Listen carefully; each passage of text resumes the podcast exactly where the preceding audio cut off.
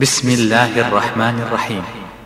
لم يكن الذين كفروا من أهل الكتاب والمشركين منفكين حتى تأتيهم البينة.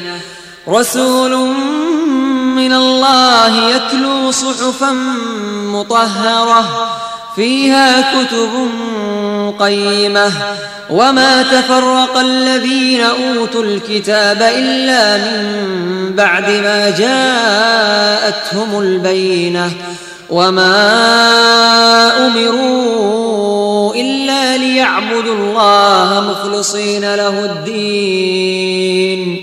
له الدين حنفاء ويقيموا الصلاة ويؤتوا الزكاة وذلك دين القيمة.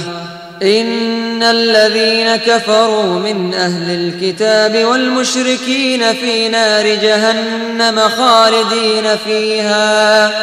أولئك هم شر البرية.